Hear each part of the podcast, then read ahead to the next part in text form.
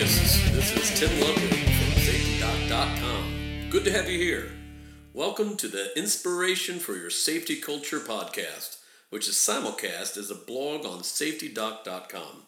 Join us at SafetyDoc.com for 30 years of research, stories, videos, books, and blogs, all to get your safety culture fix. Now let's get to it. All I know about safety, I learned from my kids. It's just my bad luck to have a dad that's a safety geek, my son exclaimed. I don't do vert, where the kids fly up in the air and try to land back on the ramp.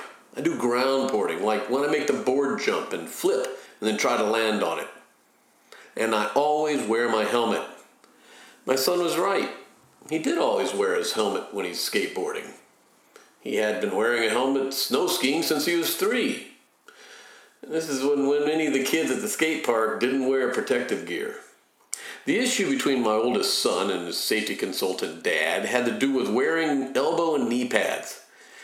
His grandmother lovingly got him these pads from Goodwill, but he stopped wearing them because they were too small and they looked stupid. So I brought him brand new ones from the coolest skate store in our county. And I thought, problem solved. So you can imagine how I felt when I drove up the driveway and saw him doing his boarding with no pads.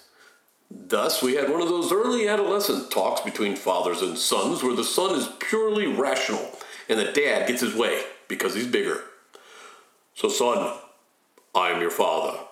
I have seen you at the scrapes and bruises. You'll be able to avoid those and more serious injuries if you wear the pads. So, why are you not wearing them? Father, my son said with some impatience, as if he was missing the obvious. They're uncomfortable and sweaty, and they make me less safe. Less safe? I said with astonishment. Let me cite some safety statistics and blah, blah, blah, blah, blah, blah, blah, blah. But, but you've seen the trips I do, where I use my legs and my arms to flip the board. Those legs pads keep me from bending my knee well enough, and then they get in the way. When that happens, I'm more likely to get hit by the board, fall, and get hurt. Well, dang it. In my psychologist's mind, I knew he was right. Consider the concept of basic response cost and benefits ratio. Simply stated, the personal cost my son experienced for complying with my request to wear the pads, at least from his perspective, was A. Discomfort, B. Inhibited performance, C. An inconvenience to put on, and D. He looked silly with the bulging knees and elbows that was not in fashion with the preteens. In contrast, what was the benefit for wearing the pads? A. Father's approval. What do you think? The cost benefit shows the greater cost for the safe behaviors. When the costs outweigh the benefits, the safety related behavior does not happen. Principle 1 Safety related behavior is often less convenient, less comfortable, and provides less dexterity than the more risky alternative. But what could possibly be more important than Dad's approval? After a little investigation of his skateboarding world, I found out. Skateboarding magazines contain the ultra cool boarding professionals photographed in impossible aerial poses, all with rock star hair, the hottest gear, and, well, no pads. Heck, rarely helmets. I saw these same pros showing up on popular shows such as MTV's Jackass, careening down handrails to thrash rock music, then slamming their body on pavement as others laughed into the microphone. Surely this wasn't influencing my son. But then I took him to the new County Park skate park, built by a responsible, community minded group trying to find safe alternative activities for teens. I saw other kids had the tricks, the styles, and even the laughter of the pros, all with the absence of pads and helmets. Principle number two we are influenced by others, especially if they're considered cool. Consider those cool employees who everybody goes to for advice, or the employees whose production numbers are praised by supervisors. You know, their approach to safety is modeled by others too. What message do they communicate about safety and what behaviors are they doing to promote safety? Are they consistent with your safety goals? So I did what any dad would do. With all the male bravado I could muster, I declared a threat. You will wear your pads when skateboarding, or you will never skateboard again. And he complied. or so I thought. The next day, I drove up the driveway to my son skateboarding with his pads on. I went to my son and said, Son, I am proud of you, for you are wearing your elbow pads and knee pads. And he said, Thank you, father. But that was an illusion. That was squashed when his younger brother tattled that he had just spent the afternoon boarding without his pads. When he saw my car, he ran to his pads, shoved them on, and then acted like he had them on the whole time. Dang it. Principle 3 Threats and discipline are only effective when the disciplinarian is present. Ask any supervisor or safety manager, and you'll hear countless stories of employees scurrying to correct their safety behaviors when they see the supervisor walking up. I even talked to some employee groups who said they had secret whistles and tapping codes to let each other know that trouble is coming. I mean, who of us hasn't been driving when oncoming traffic flashed their headlights to indicate a police trooper is ahead when taking speed gun readings? My threat didn't work, so I upped the ante. I proceeded to contact the county parks director and county commissioners, announcing myself as a safety professional and detailing what I had seen at the skate park, how unsafe behaviors were being modeled, and how there were no policies or signs requiring helmet or pad use in the skate park. And I was not the only one. Soon thereafter, the county commissioners passed a law that all patrons of the skate park must wear helmets and pads. They put up a sign with the new statute. How do you think that worked? That's right, nothing changed. Hey, this is Tim breaking into this podcast to tell you about my book, Dysfunctional Practices That Kill Your Safety Culture. A manager finds himself on top of a stepladder. A woman removes a guard to her machine. A worker is not wearing her safety glasses in the plant. A roustabout uses a wrong size clamp instead of retrieving the right tool. A supervisor teaches a new worker to take a shortcut. A mechanic climbs on top of the active machine to find the oil leak. Why do these folks do these things? Is it because they're stupid? We'll find out. Read or listen to the first chapter on safetydoc.com. Dysfunctional Practices available now on Amazon and Lulu.com. And now, back to our podcast. Principle number four policies and signs only direct behavior, they do not motivate safe behavior. They can't without any consequences. See Principle 3 to review what happens to a consequence without oversight. It's the only solution is to have a consequent provider watching at all times. That's what happened the county hired a security guard to enforce the new safety policy. And this is what he wrote Some people are misguided on the issue of protective gear. I have nothing against helmets because I banged my head a few times and I've known people that have been seriously injured because they weren't wearing one. So I have nothing against helmets. But I disagree with skateboarding pads because they affect your looks and, most importantly, performance. Mainly, skateboarding pads are used for a style of skating called vert, half mini pipe and ramps.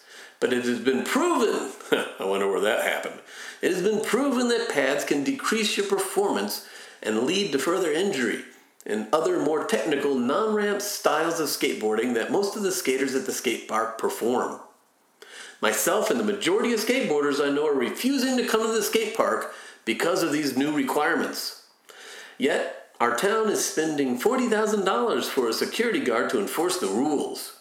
We would be better to use that money to expand the park, which would allow skaters to have be more spread out, decreasing the chance of injury. Smart kid, right? I believe this action by the county was not economic, but rather a decision based on the stereotype that skaters are a bunch of hooligans and require a safety guard. I guess we could translate that Workers are a bunch of hooligans and require safety rules and safety managers. My son continues. I know the skate park will lose the majority of its frequent skaters who will look to the streets once again as their place to skate, defeating the original purpose of the gift of our local skate park. He was right. The park closed for lack of attendance that same year. I was right. He fell on the ground boarding. He broke his elbow and it kept him on the DL for the rest of the baseball season. You know, I tried to give him wisdom, and he pushed back. Then I tried to model the right behavior, but his models were cooler than me. And then I tried discipline, and he pushed back on that as well, only being safe when I was around. So I took the issue to higher authorities, and he resisted even more. We should have worked together. I guess we were both wrong. But I got a second chance. Life is good like that. My son had matured to the ripe age of 16, and for the state of North Carolina, they've determined that he could operate a car on his own. I wasn't going to mess this one up. It's interesting that the scary preteen, by the time they turn 16, is now ready for so much responsibility. Nope, I wasn't going to blow this one using policies and discipline. I had to find a better way. So, during my ride alongs with him, I started catching myself only saying things when he did something wrong. Son, you didn't come to a complete stop back at that intersection and you couldn't tell if there were cars coming around the corner. Did you check your mirrors before changing lanes? I didn't see it. I realized I was only trying to correct him, and that was more likely resulting in him getting more tense, making more mistakes. So I tried something different. First, I had to calm myself down, so I started enjoying the view out of the side window instead of constantly looking for the hazards on the drive and the problems that he was having. And I'll tell you, that was a good break. Then, I started only pointing out what he did safe. Hey, son, nice stop back there. It gave you time to check the roads both ways. I liked the way you hugged the inside lane when you went around the blind corner. So if someone flew around that corner in your lane, we would have been okay. Yeah, we live in the mountains. The truth is, after I started doing this, I noticed that my son was doing a ton of his driving in a safe manner, probably better than his old man. Principle five reinforcement is what increases behavior. Point out the good, and it will increase. I had started reinforcing him for the safe behaviors. And guess what? He started driving much safer. He started coming to complete stop, using his turn signals, checking his mirrors. So I went nuts with this reinforcement thing. I told anyone when he was around, my son, he's just the best driver in the county. And when it even got to the point when he started remarking on my own driving. When you praise a safe behavior, you strengthen it.